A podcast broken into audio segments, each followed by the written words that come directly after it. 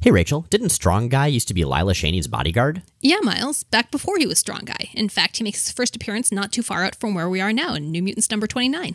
And then he joined X Factor, right? Right, and he was going to be sheriff of Mutant Town before Arcade destroyed it, and then he traveled with Lila some more, and then he went back to X Factor, which by that point was X Factor Investigations. Wait, wait, wait. I, I thought he died back in Madripoor back when he was with the government X Factor team. No, he had a massive heart attack, though, and he spent a lot of the following few years in suspended animation.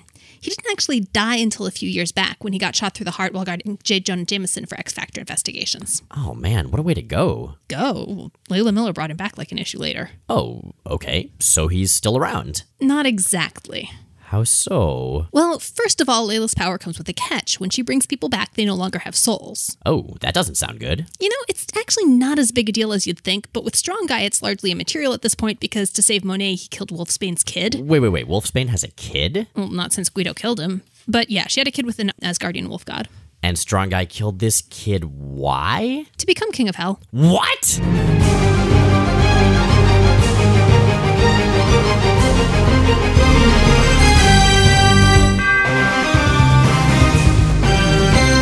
Rachel Edidin, And I'm Miles Stokes. and we are here to explain the X Men. Because it's about time someone did. Welcome to the 36th episode of Rachel and Miles Explain the X Men, where we walk you through the ins, outs, and retcons of our favorite superhero soap opera. This time, we're finally going to jump into a couple of annuals from 1984, one of which is one of our favorite stories from this era, and one of which is just a lot of fun.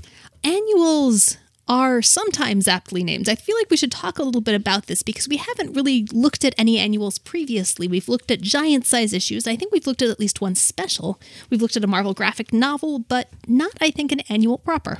Yeah, so annuals are one of those things that seem like they should be very straightforward, right? Like you have a big issue that comes out for every title once a year. That would be simple.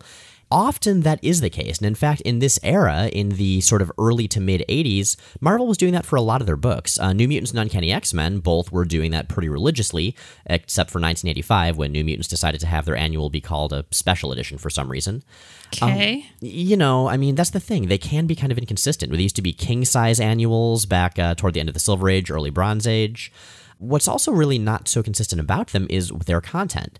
A lot of people sort of dismiss annuals because they're often seen as these sort of irrelevant stories. Are you kidding? That's exactly what I like about them. I mean, they're basically standalone novellas. Sometimes, sometimes they're going to be just a story where something happens that doesn't really impact continuity very hard and is just fun or interesting. Like where Lila Cheney steals the Earth. Well, sort of like that because that one does impact continuity. But I'm talking about, so I don't know, like Uncanny X Men Annual number seven, the X Men fight the Impossible Man.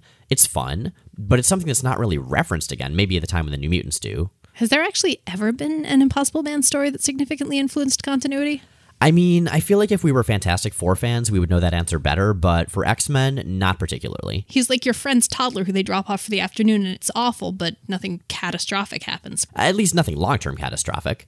Sometimes they are stories that follow up on previous stories. So, for instance, in Uncanny X Men Annual number six, the one before that, it's a follow up to the Dracula story from that one Bill Sienkiewicz issue way back when. Oh, God. Occasionally, though, there is important stuff introduced. So, for instance, uh, Amanda Sefton, Nightcrawler's on again, off again girlfriend, and And Mar- or sister. and or sister, and Margali Szardos, Nightcrawler's maybe sort of kind of mother. They first appear in Uncanny X Men Annual number four. Adoptive mother, right? It's it's An adoptive Nightcrawler's backstory. God. It's very confusing. Yeah, it's one of those rare instances where it actually sounds worse than it is. In New Mutants Annual number one, we first meet a character named Lila Cheney, who this episode may or may not be partially dedicated to. Is totally dedicated to because Lila Cheney is the best. she is.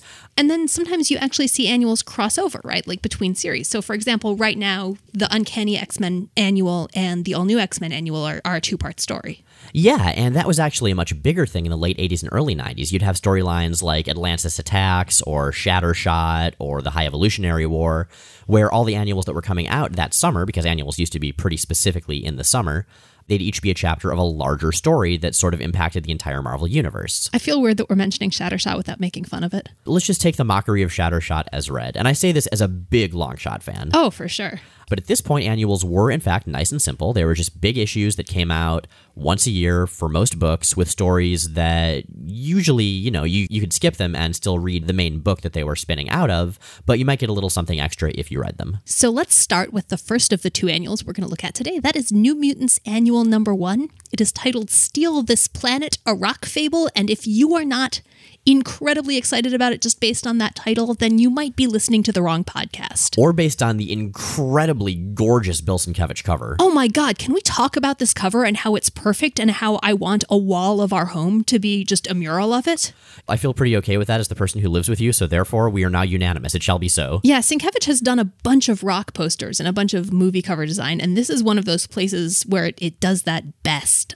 Just go to the as mentioned and look at it, and look at it for a long time, lovingly and in detail. Set it as your wallpaper forever on all of your electronic devices. You really should. It will make all of them at least 100% more awesome. Miles is an IT guy. I think he can actually validate that. That's just science right there. That's just computer science. so, anyway, let's give it a little bit of context. So, this uh, came out, like you said, in November 84. This is immediately after New Mutants number 21, which we covered in episode 32 along with the Demon Bear saga. Danielle Moonstar is recovering from really severe injuries. Doug Ramsey, Cypher, and Warlock are now members of New Mutants. Yeah, so New Mutants is currently a team of eight characters, and it still baffles me that Chris Claremont's able to juggle that many characters effectively without having any of them feel like they're really fading into the background. We have Cannonball, Sunspot, Wolfsbane, and Mirage from the original lineup of the team. Cannonball is Sam Guthrie, Wolfsbane, Rahne Sinclair, Mirage. Is she going by Mirage at this point, or is she still Psyche? I don't know. She changes code names every 10 minutes. It's Danielle but- Moonstar, and Sunspot is Roberto da Costa. And then we have Magma, Amara Aquila, who joined the team a little bit after the series started. Illyana Rasputin, Magic, who is very complicated and we love a great deal. She is Colossus's little sister And a demon sorceress, and it's very complicated. and a teleporter Yes. through time and space. Uh huh. And then, uh, like you said, Rachel, we also have Cypher, who's Doug Ramsey, and Warlock, who's Warlock because that's his only name. The creative team, they're a creative team we've seen before, right? They're actually the, the original New Mutants creative team, Chris Claremont and Bob McLeod. While Sienkiewicz kind of erased the earlier New Mutants artists from a lot of memories, McLeod is really solid and he is, story-wise and tone-wise, generally a really good fit for this book and team. Yeah, he's more of a traditional kind of superhero artist, and while New Mutants, you know, has certainly been seen as the really weird book, it definitely has a place for that kind of a feel, I think. The, the thing we do see with regards to Sienkiewicz's influence continuing through here is the weird, cool cosmic stuff. Well, and also just Warlock's appearance in general. Other artists have drawn him, but I'm really genuinely unsure as to whether anyone else could have designed that character. And I think it's worth touching on something that has significantly changed, and that is Xavier's attitude towards the New Mutants. When the team first formed, well, actually, when the team first formed, Xavier was possessed by a brood embryo, so that's not entirely relevant. But early in the team's tenure, when Xavier was no longer possessed, a really, really important point that he kept coming back to was that the New Mutants were not a superhero team and they were not being developed as a superhero team. Yeah, I remember at one point when Wolverine's away from the team for one of the various times he is, Storm's like, hey, we're on this mission. We need a tracker. Can we use Rahne Sinclair? Can we use Wolfsbane? And Xavier is like, hell no. They are students. They are not superheroes. We're not training them to be superheroes. That's gone out the window pretty quickly. This issue opens with the Danger Room sequence, and it's very obvious, I think, in that Danger Room sequence from, from the way Xavier talks about the training and from the kind of training they're doing that he's effectively grooming them to take over for the X Men someday. He's basically saying, you know, you guys aren't the X Men, but you might be called on to do the kind of stuff that they do. You need to learn how to do this stuff. I kind of get it though, because New Mutants is a monthly comic book, and you have to have exciting stuff happen. The New Mutants, like, they can't take two steps without having some kind of a demon or alien or supervillain show up. It just keeps happening. So, in a world where that's the case, I kind of can get behind Xavier saying, all right, well, since we can't have a freaking normal day ever, let's at least make sure you guys know how to punch aliens. You know, I feel like there would be an ethical way to do that that didn't involve training them to be a superhero team because that's got very different implications. You are clearly in bed with a lot of weird and it's going to be following you. Let's train you to deal with that when it happens, not let's train you to be superheroes. It is kind of a fine line with a team as strange as the New Mutants can be. I feel like if you are operating from the position of authority that Xavier is, that's a line you should be able to walk. Uh, or roll, as the case may be. Anyway, what happens from here? Roberto da Costa has scored tickets to see Lila Cheney in concert. And this is one of the things that I love it when comics do when they're like, "Oh, I'm so excited, Lila Cheney!" And everyone's like, "Yay, Lila Cheney!" And the reader's like, "I don't know who that is, but you guys are excited, so I guess I should be excited." So here's what I wonder, and I'm, I'm hoping we can get some responses from people who were reading New Mutants as it was coming out. New Mutants was the title that was actually plugged into contemporary pop culture much more so than X Men. I'm wondering how many readers read this and assumed Lila Cheney was maybe a real person at first. That's actually a really good question. Yeah, I mean, I knew about her from from later X Men before I actually read this stuff, so I already knew. But yeah, I can see if you're just uh, picking up this issue off the newsstands the week it comes out, being like, "Oh man, I haven't heard of her. I should grab one of her records." Well, and the other pertinent thing about her in that context, while they don't appear in this issue, her usual backup band is a real band, Cats Laughing. They are a folk rock group that mostly doesn't exist anymore. They were fantastic. You can find a lot of their music online, and actually, there's a Kickstarter going on right now to put together a reunion show at Minicon 2015. We will link to that in the as mentioned. Can we expect alien attacks or mass teleportation? Um, I would I would expect so. Okay, well, I'm there then. Can I briefly be obnoxious and say the other great thing about Cats Laughing being a real band is that I can six degrees of separation myself to Lila Cheney via them? How? How do you manage that? Okay, there are actually two different ways. What? Professionally, it's actually a little bit shorter because I used to edit Jane Yolen, who's the mother of Adam Stemple, who uh, is a member of Cats Laughing, which is the backup band for Lila Cheney.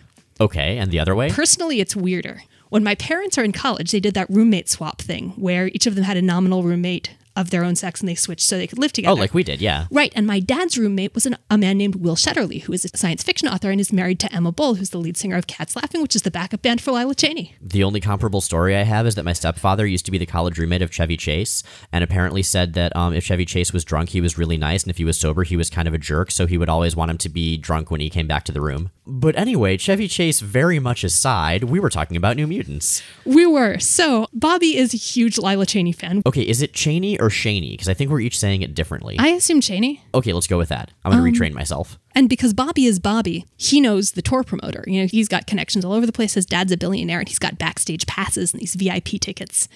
And he is completely starstruck. And one of my favorite things about Bobby, I've mentioned this before, he is all in for anything. He is so enthusiastic and so dedicated, and he is just over the moon to be backstage at a Lila Cheney show. And that's one of the things I like most about Bobby, actually. That kind of just like genuine excitement. I mean, yeah, he's kind of full of himself, but he's kind of full of everything. So, you know, it works out. Alas, Lila Cheney's heart will soon belong to another new mutant. It's true. That is one of the, the new mutants who rescues her from sudden death when her speaker array starts to crash down on the stage during rehearsal, and that is Cannonball Sam Guthrie. Yeah, I mean, a lot of the new mutants are working together to save her from this, but he's the one that kind of rockets her out of the way, cutting off his powers right before he becomes visible, of course. And he's the one who gets the kiss. Warlock is also involved and sort of transforms himself into a, a stand for the speakers.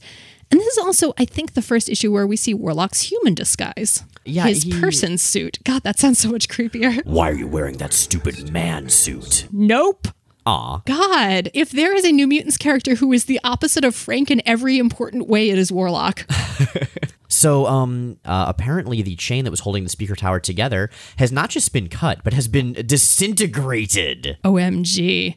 They discover a guy in the rafters who is green and furry and basically looks like a green bipedal luck dragon from the Neverending Story. But also talks kind of like Yoda with the inverted syntax. This gentleman is a Verkanian warrior. This is a race of Marvel aliens who, as far as I know, has only ever appeared in, in this one annual. That's really all there is to know about them. They're green, they fight, they kind of look like luck dragons, talk like Yoda, they're jerks. And this one in particular is out to assassinate Lila Cheney for reasons that are not yet clear and will not immediately be resolved because Lila notices the fight and teleports away via a mad guitar solo. Oh, oh, oh, but before she does that, she blows up his weapons and armor via a different mad guitar solo. Lila Cheney, coolest person in the Marvel Universe. Guys, she just beat up an alien through the power of rock. That's definitely on my bucket list right after turning into a rocket powered centaur. So we're, we're going to be kind of like fanning out over Lila Cheney this entire episode. Oh, yeah, we're right there with Roberto. Yeah, we, we would apologize, but no, No. apology is warranted. No, we are absolutely right. Lila Cheney is objectively the best ever. yes.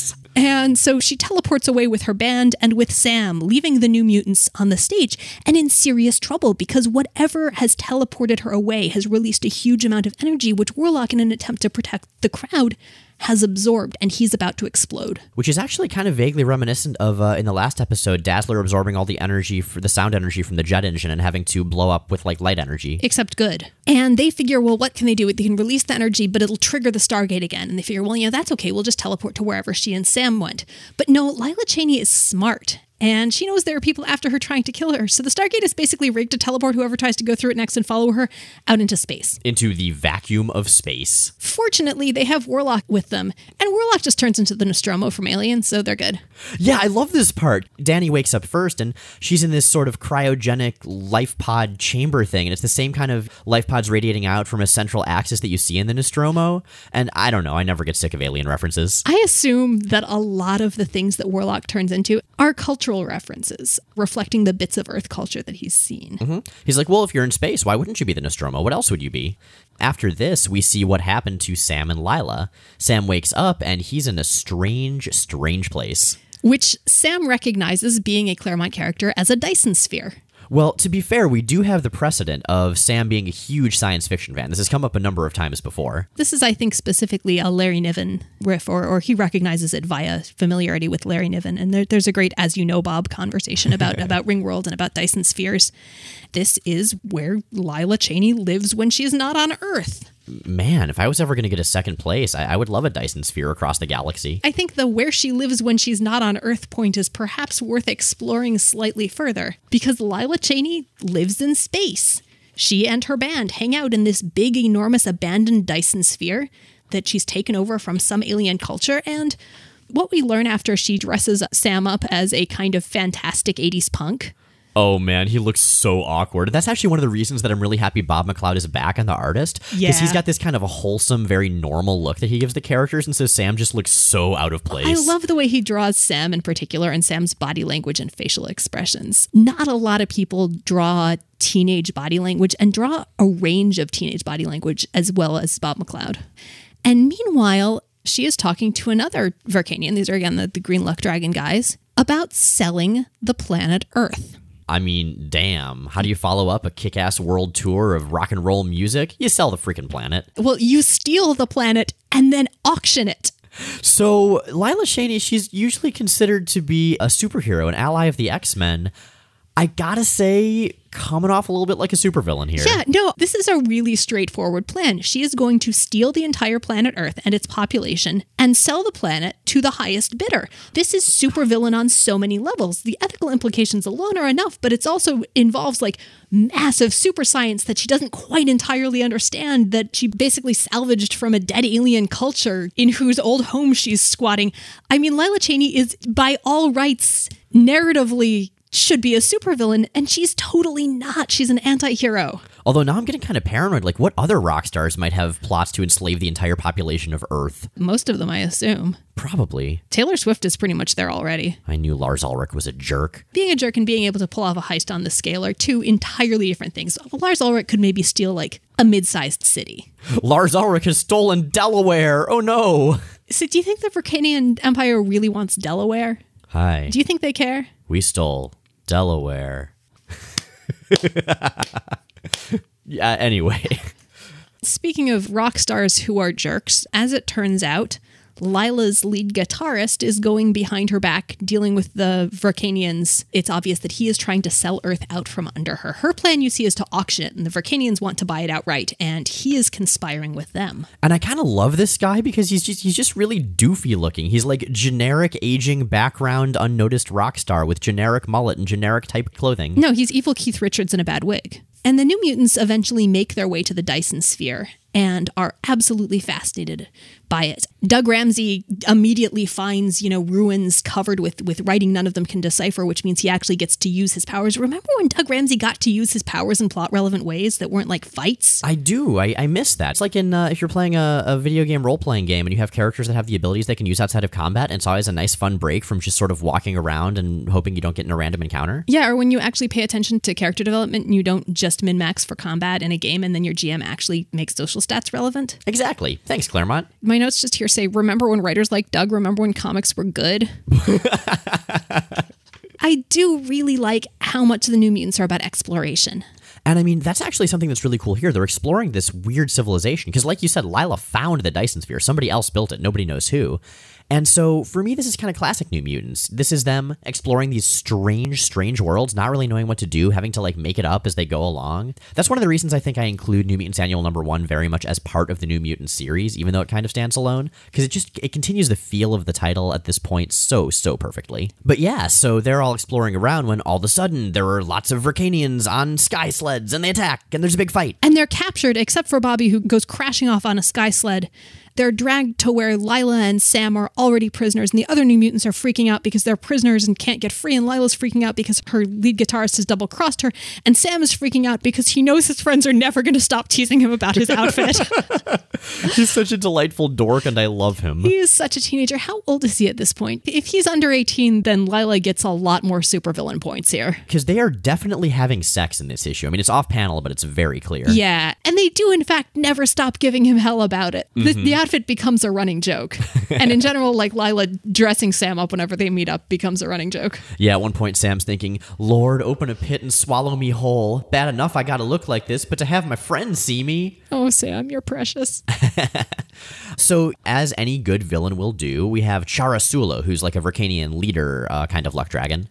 And who straight up kills evil Keith Richards. Right. He's like, haha, you thought I would hold up her end of the bargain? Incinerated. And then proceeds, like any good villain, to say, by the way, here's my evil plan since we've captured you and there's no way you'll ever get away. To be fair, 90% of this is Lila's evil plan. It's just that this guy's going to do it now. She's set up this web of stargates across Earth. This is how she was able to get away from the concert. And when she activates the whole thing, it'll teleport and stun the entire planet Earth.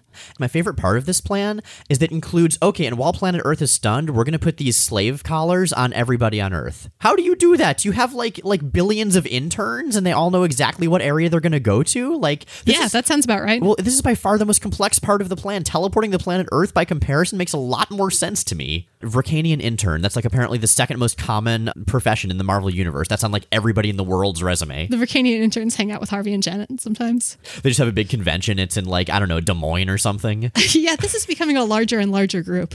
it is, it's true. They're, they're going to have to change from bridge to poker or something. So there's a big fight because Magma and Sunspot both burst in, having evaded capture before. Illyana shoots a, a random Vrcanian, and Doug's kind of freaking out. Like, what am I doing here? I don't have any fancy powers like the others. I don't even know how to fight the way they do. I could get killed. But Illyana is herself thinking, Doug looks so pale. He's terrified, but he isn't running. He's doing his best to help. He has more courage than he knows. And you know, the really sad part is that they are both right. That's hella foreshadowing. This We, is. we will certainly see some courage inspired tragedy quite a while. Yeah, the in a few dozen issues, uh, Doug Ramsey is definitely going to get straight up killed dead, saving someone's life in a fight.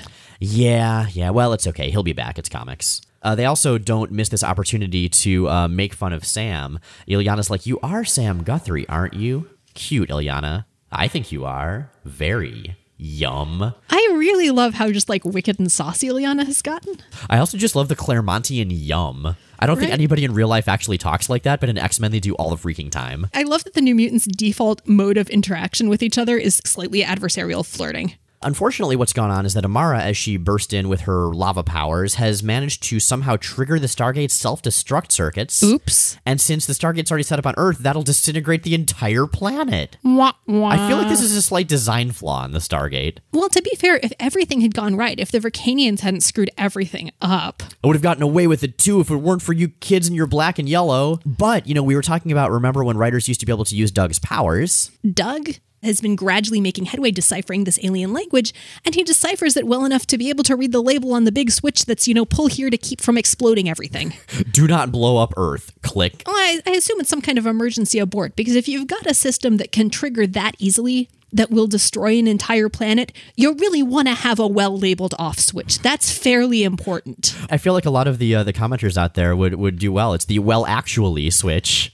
Oh, nice. I like that.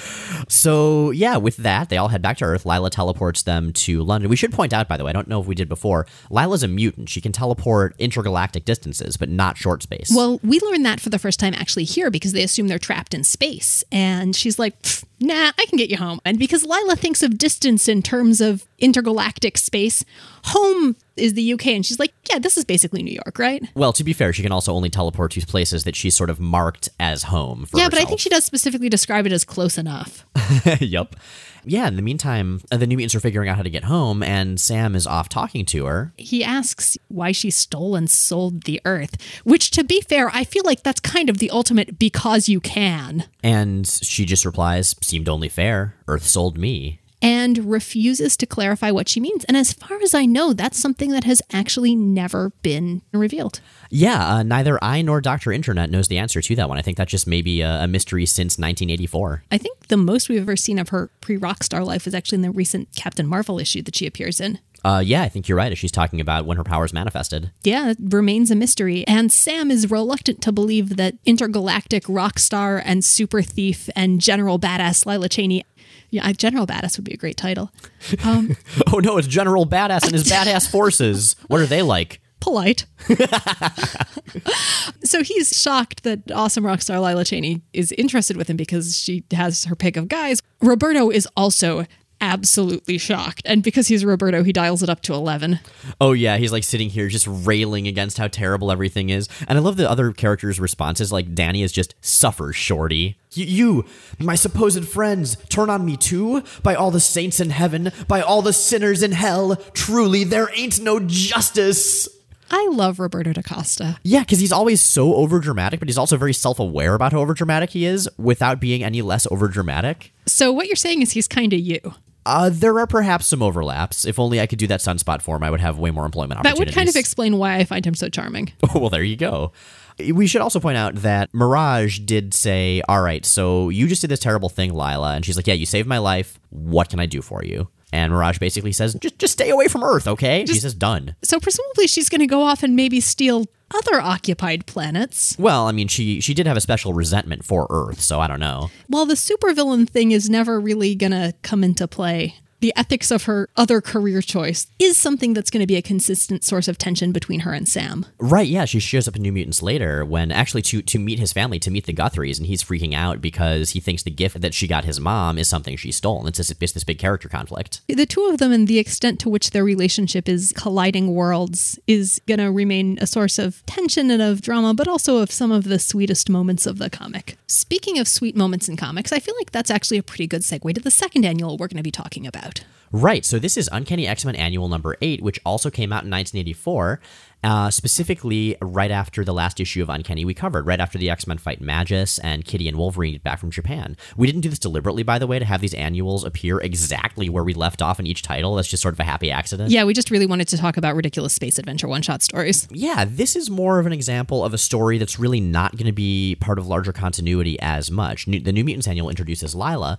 This does cover some character beats that will kind of continue to play out in X Men, but for the most part, you could skip this and not really feel like you're missing anything. That being said, I think it's a really enjoyable issue. It's lovely and in ways that very directly call back to Kitty's fairy tale.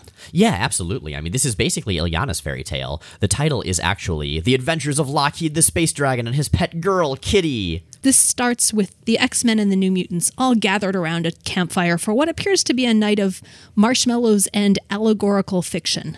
Yeah, yeah, they're all telling stories, but the one it opens with is uh, Wolverine telling the story about this female samurai and the Lord of the Universe, and her refusing to compromise who she is, uh, even though she would get immense power. And it's very clear what's going on Yeah, here. he's he's recapping the Kitty Pryde and Wolverine miniseries. yeah, he's basically saying, You did the right thing, kid. I know you're really conflicted over the way things went down, but you absolutely did the right thing. We should talk, I think, a little bit about the state of the X Men at this point. They are in a state of a lot of tension and flux. Yeah, so Storm is still kind of reeling over the seemingly permanent loss of her powers. Right. She's tried to leave the team. She's tried to travel off and got sidetracked by the Kulan Gath mess. And so she's she's back with the team now, but doesn't really feel like she has a place there. Kitty just got back from Japan from the Kitty Pryde and Wolverine miniseries, which, if you recall, got jump started when she went off to Brood after Colossus dumped her for a dead space babe who he met during a toy commercial. Everyone else is having kind of a rough time. Cyclops, who's been leading the team, has left. With him gone and Storm depowered, there's kind of a leadership vacuum that Nightcrawler is trying but not quite succeeding stepping into, and everyone else is just endemically miserable.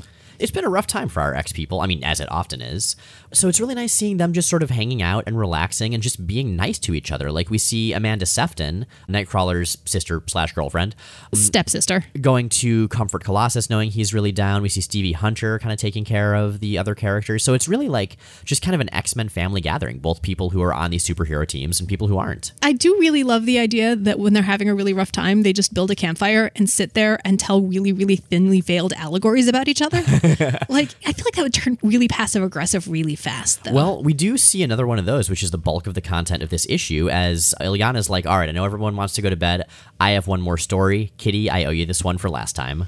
The last time that Illyana's referring to is X Men 153, Kitty's Fairy Tale Theater. That story takes place a couple of years ago in comics time. For Illyana, it took place seven years ago. Right, because she spent all that time growing up in limbo while no time and this passed was in the real this world. was Kitty telling her a bedtime story that turned out to be basically the Dark Phoenix saga with a happy ending. The other X-Men ended up gathered around the door listening, and it's a lovely story. It's a really sweet story, and I think it's actually the first explicit reference that we've seen Liana as an older teenager make to her time with the X-Men before she got sucked into limbo. because it, it makes sense. She would have these very fond memories of Kitty, this much older girl who sort of was there for her and very kind to her and took care of her, and who is now her best friend who's very much a peer. While Kitty's story was a fairy tale, Illyana's is a space opera. Yes, it is. I do miss this Illyana because the current Illyana Rasputin in X Men, like as of, you know, 2014, is a very dark, very serious, at times wry, but still not fun character. And to be fair, she's not exactly the same Illyana. She's a parallel Illyana,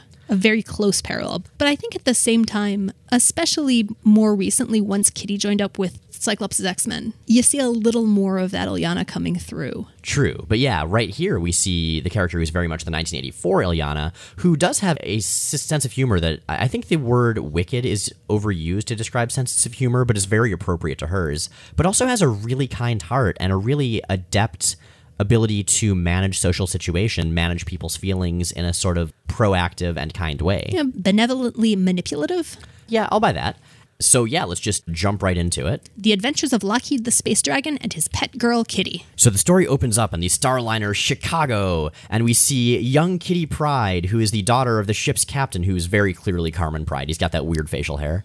And the ship is under attack by the White Queen and the Black King. Who are clearly space pirate versions of Emma Frost and Sebastian Shaw, the White Queen and Black King of the Hellfire Club. And the Queen says that she wants Kitty's powers, and she takes her hand and turns her arm to this sort of crystalline ice stuff. Which kind of makes you think this is going to be a Snow Queen riff, and it's not. No. And so Kitty phases through the deck to escape and is then rescued by space versions of Wolverine and Nightcrawler who attack the bad guys, the sort of aliens who are working for the White Queen, as does a giant shadowy Lockheed. Well, really, just a shadowy Lockheed. It's just a Shadows giant. And Kitty is running and running and running, and the Queen, through the crystal in Kitty's arm, finds her, has her parents, turns them to ice and shatters them, straight up murders Kitty's parents. This is one of those like old school Grimm style fairy tales, I Well, guess, it's a space opera. Think about how Star Wars begins. with a really slow crawl of a ship and a bunch of words on the screen. Well, I was thinking a little later with the charred corpses of uh, Luke Skywalker's only surviving family. Oh man, so Carmen and what's her face Pryde are, are now Uncle Owen and Aunt Beru. For purposes of this story, yeah. And you know, you noted when we were discussing this that Illyana is pulling out a couple of villains who are, are very actively in the X Men and New Mutants consciousness at this point. The Hellfire Club is pretty legit terrifying. You know, they're responsible for the Dark Phoenix saga. They did some really terrible stuff as far as kidnapping the New Mutants recently, and Kitty really, really personally hates Emma Frost. And that's why I think Emma Frost is the obvious villain for Illyana's story. I also think that Illyana's sense of scale and what it's appropriate to throw into something like this might be profoundly skewed, but I can see her reasoning. The White Queen is, to what extent she has one, Kitty's nemesis at this point. She's someone who has consistently blocked, kidnapped, and otherwise gone after Kitty nonstop. And Kitty's first encounter with the X Men involved Emma Frost kidnapping and torturing them. She is, as far as monsters in the closet go, she's the obvious choice for Shadowcat at this point in time. I also want to point out Kitty's fairy tale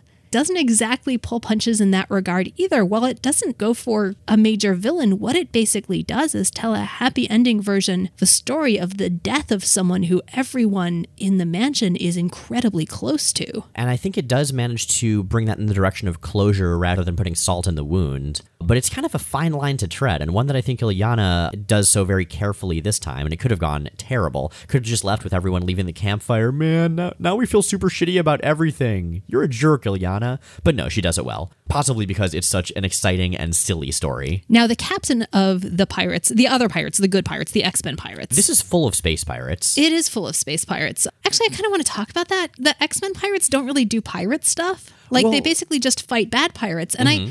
I was thinking, you know, what space stuff have they had contact with? Well, the Shi'ar Empire and the Starjammers. Oh, okay, so if you're not a big Imperial person, then you're clearly a pirate. Those right. are your two Those options. are the two categories. Okay, so everyone here is a pirate. Exactly. The X Men are basically pirates already because, you know, they fight the good fight and they're not affiliated with an enormous empire. Yeah, so the captain of these good guy pirates is, in fact, Lockheed. Not a Lockheed who talks or a Lockheed who's human shaped. No, just Lockheed. Yeah. which I love. And so, yes, they take Kitty in, try to convince her that no, it's not her fault.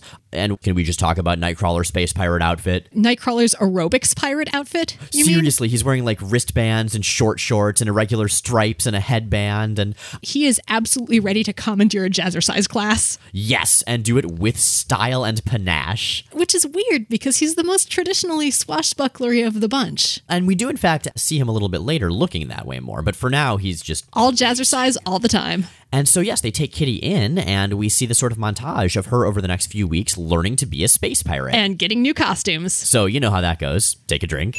A space drink.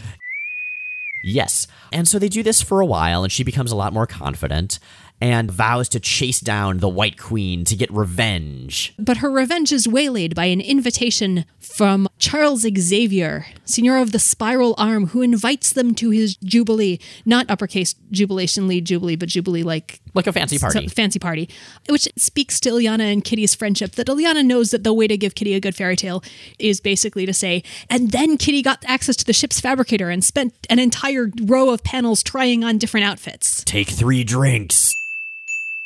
Space drinks. These costumes, I'd like to point out, are actually designed by Trina Robbins, who I believe we briefly referenced last episode about the art she did for Barbie. Yeah, she is, but she started out involved in underground comics, and she was one of the main people behind a women's comics magazine. So she finally settles on an outfit, which is none of the ones she tries on. It's a different one. So I, I guess you're up to five drinks, and maybe you should switch to club soda a few drinks ago.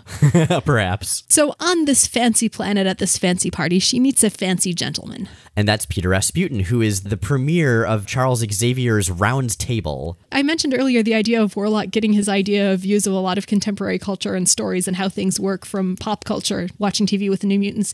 And I feel like that's probably very much the case with Illyana as well, because again, she basically grew up in a hell dimension. So a fun game in this particular annual is basically spot the pop culture references and mashups, because there are a lot of them. So from here, a couple of things happen. Lockheed goes off for reasons unknown, and Wolverine follows him. Nightcrawler dances with all the ladies. I mean, all of them. Yes, there's a great montage of that. And that's where Kitty is as well, sort of at the party. Not dancing with all the ladies because Kitty's dancing with ladies is still completely subtextual. right. So Wolverine follows Lockheed, right, and sees a bunch of other dragons and doesn't have time to sort of process this before the White Queen shows up, hits Wolverine with her Frigibeam, Frigibeam. Yours for only three payments of nine ninety nine.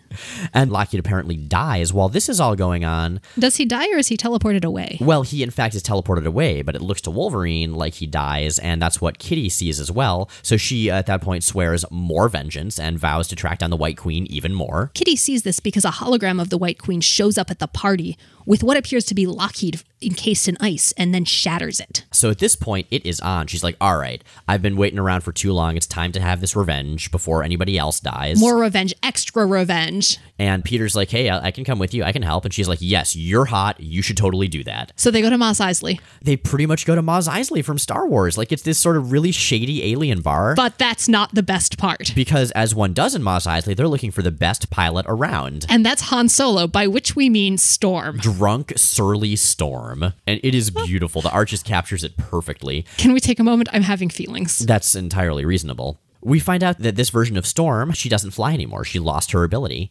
And it's not exactly explained what that is, although it's implied she had sort of a supernatural ability to fly a starship really, really well. Yeah, some kind of deep inherent connection to the cosmos and to her ship. Oh, and the pirate's ship is Illyana. She is basically Synergy from Jem and the Holograms. I kind of want to talk about that for a sec. All of the other X Men are actors or characters in this grand drama, and Illyana is the vehicle for it. which is a pretty good description of her relationship to the story, but I think it's also kind of reflective of how she sees her relationship to the other characters at this point. That Yeah, sort of helpful, but a little set apart from them. Yeah, that she's a means to an end for them, but she's not exactly one of them. So Kitty gives this big pep talk to Storm, and Storm's like, "All right, fine, I'll come with you." They realize that there's a black hole in between where the White Queen went and where they are. With sufficient pep talks about, you know, being damaged and believing in yourself, uh, Storm is finally convinced to go through this. And they learn on the other side of it, after ending up in a really cool, weird psychedelic space, that Lockheed is not only alive, but has spent the last period of time getting hella laid. They find him, they trace his energy signature once they realize that he's alive, and he's in this sort of pleasure palace with a ton of other dragons who they realize all of whom are female. Who had requested that Lockheed return with them and help them repopulate their planet, which he happily did. In fact, it was them who teleported him away, not the White Queen. She really didn't kill him. yeah, she just faked that to, I guess, get Kitty vengefuler. I don't know. That is a very White Queen move, so. So Telling Storm, All is well, Aurora. Lockheed is indeed alive and unharmed, albeit perhaps a trifle worn out. On account of all the sex, you see. Dragon sex, guys. There's like an entire corner of the internet dedicated to exactly this. They should read the story. And remember, this is just the story Illyana is telling to all of her friends around the campfire. Hello, friends and family. I would like to tell you about Dragon Bonin. Let me go into explicit detail. Well, I don't know what kind of stories you tell at family campouts, Miles. I know what kind of stories I'm going to tell going forward. So anyway, Dragon Bonin aside, you would think this would be a happy ending.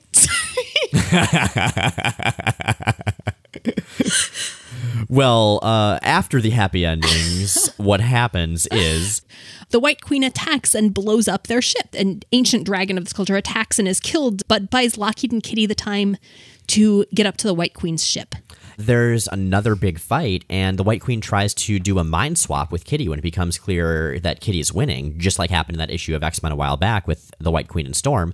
Kitty resists and tells her specifically, Thanks to all you've done, I'm your equal and more. I mean, I think this is Illyana doing a big parallel to the Ogun thing. Like, yes, you've been horribly damaged by this thing you went through, but you're a stronger person for it. Also, you're totally a demon ninja now. She's just a ninja. She's a mutant ninja. And so. A mutant ninja, A teenage mutant ninja. So we- we're just we're just missing one here. We're just missing one thing. They fight, and the queen blasts Kitty, but Lockheed takes the hit for her and apparently dies. And so this victory has come at tremendous cost. The ship, you know, Illyana is dead, Lockheed is dead. Storm presumably is dead, having been on the ship. A lot of dead people. But it's okay because it turns out they're all just fine. Right, they're all just fine. Kitty cries, and her tears revive Lockheed, who maybe was just unconscious. We don't know. And it turns out Illyana and Aurora were just okay. At this point, Kitty basically tells Peter, Hey, so I'm sorry. I thought I loved you, but I don't. My true love is actually Lockheed. Wait, what? Let's just sit with that for a moment. Okay, I've sat with that enough. And so it ends up with a happy ending. Colossus is like, Well, okay, I get it. No worries. And so we cut back to Around the Fire, this story having been told, and very clearly at this point to the reader and to some of the characters having been told for a few specific purposes. Right. Storm decides that maybe the time has come to really start adventuring and being a person and trying to find herself again, even without her powers. Which is weird because she was actually going to do that when she got pulled into the Kulan Gath thing. Well, she got sidetracked. She's sort of reaffirming that she needs to do that, that she needs to find herself again. And Kitty and Peter finally get closure. Yeah, she says, it wasn't intentional. Sometimes things happen. If anyone's to blame, it's that dumb beyonder. But I'd still like us to be friends. And they do. They they agree to be friends. And in fact, from here on out, things work out pretty well, except in the occasional times when they don't. Yeah, like when he tries to beat her new boyfriend to death in Excalibur. That's not so cool. These things happen. What Colossus has noticed, what they've both picked up on, is that basically Illyana has retold the story of the love triangle the two of them were involved in, except in this version, Space Colossus played Earth Kitty, Space Kitty played Earth Colossus, and Space Lockheed played Zsaji. Which is kind of confusing, but everyone seems to get it. So, yeah, after this, we just have a nice little coda with Kitty scritching Lockheed and picturing him as a cute space boy and him picturing her as a presumably cute space dragon. Okay. So that's very Tina Belcher, huh? It is. In fact, I would say that it is not inaccurate to describe Illyana's whole story as erotic friend fiction in space. Erotic friend fiction in space. On that note, we have some questions. So, Quintessential Defenestration asks on Tumblr I picked up Marvel Unlimited mostly to keep up with the podcast, but I'm almost through the paltry offering of New Mutants that they have. Is there a good way to get the complete Claremont run? I don't think there's an omnibus. There is. You can get it collected in trade paperbacks. There are seven trade paperbacks, seven volumes of New Mutants Classic that cover the entire Claremont run. After you get out of that, it has not all been collected, unfortunately. And so you are once again high and dry and back in issues. But at least for the length of Claremont, you can find them in trade paperback. Look for New Mutants Classic. We are, by the way, close to the end of volume three. Okay, what else do we have? Well, uh, GPAC3 asks on Tumblr What's the deal with Psylocke's powers? Telepathy? Telekinesis? Both? In the current adjectiveless X Men, she manifests weapons besides the psychic dagger, maces, bows and arrows, crossbows, etc. Are those manifestations the focused totality of her psychic powers too? Or are they her telekinesis manifesting as a physical weapon doing physical damage? Also, how did she get telekinesis? So this is oh boy. Actually, this is something I've been wondering about too, Miles. So I, I hope that you've got an answer for this one. Let me try to condense it down as much as I can. So a while back, Betsy had to stop using her telepathy because she had imprisoned the Shadow King in this sort of psychic prison, and if she used it again, he could maybe get out in May of 2000, there was this event called Revolution, which inspired the Counter X storylines that Warren Ellis did. So this is as distinct from Axis Revolutions. Uh, yes, entirely distinct. Okay. During this, in the X universe, time jumped forward six months. So all of a sudden, all the stuff was different, and we didn't really know how a lot of it had happened. But apparently, one of the things that did happen is that Jean had tried to help Betsy with this dilemma with her powers, and due to an accident, as they were trying to make this work, Jean ended up with all the telepathy and Betsy ended up with all the telekinesis. How does that even work? It was never adequately explained because the X Men movies were out around that time and they had already made it very clear that Jean had both powers. Was Sage involved in this? Um, I'm assuming Sage was probably involved in God this. God damn it. so for a while, that was the status quo. Later on, they kind of fixed that and they redistributed things. But at this point, while Jean had her previous state of having both telepathy and telekinesis, Betsy now not only had telepathy, but also had some telekinesis of her own. At this point, her powers were permanent, and so what we what we see is that she creates these psychic weapons, like the ones that the, the person who asked the question was was describing, and those can actually be sort of on a spectrum from purely telepathic to purely telekinetic. So sometimes Betsy will have like a telepathic katana, or a psychic katana, I should say, that just does like what her psychic knife used to do, sort of a telepathic disruption effect. This is specifically doing psychic damage um, for those of you keeping track of, you know, soak numbers. Right, you know, or, or if you want to go D&D as opposed to, say, Sonic or, you know, Fire or whatever. But however, she can also, with some other weapons, or even with that katana, she can make them more telekinetic and have them be able to do physical damage to physical reality. So basically, she's telepathic and she's telekinetic, and her psychic weapons can be either or both. This kind of reminds me of that Buttersafe strip about the cat that is a metaphor that is also a real cat. Uh, yes, exactly. Elizabeth Braddock is a ninja who is a metaphor who is also a real ninja. And on that note, Rachel and Miles Explain the X Men is recorded in Portland, Oregon, and produced by Bobby Roberts, who is also the producer of the Geek Remixed trilogy of pop culture mashup albums and co host of the Star Wars podcast Full of Sith. New episodes of Rachel and Miles Explain the X Men come out every Sunday on iTunes, Stitcher, and at our website, rachelandmiles.com. Check out rachelandmiles.com during the week as well for all kinds of extra content, visual companions to every episode, essays, fan art, and much, much more. This podcast is completely listener supported and is made possible by our Patreon supporters. You guys are super rad.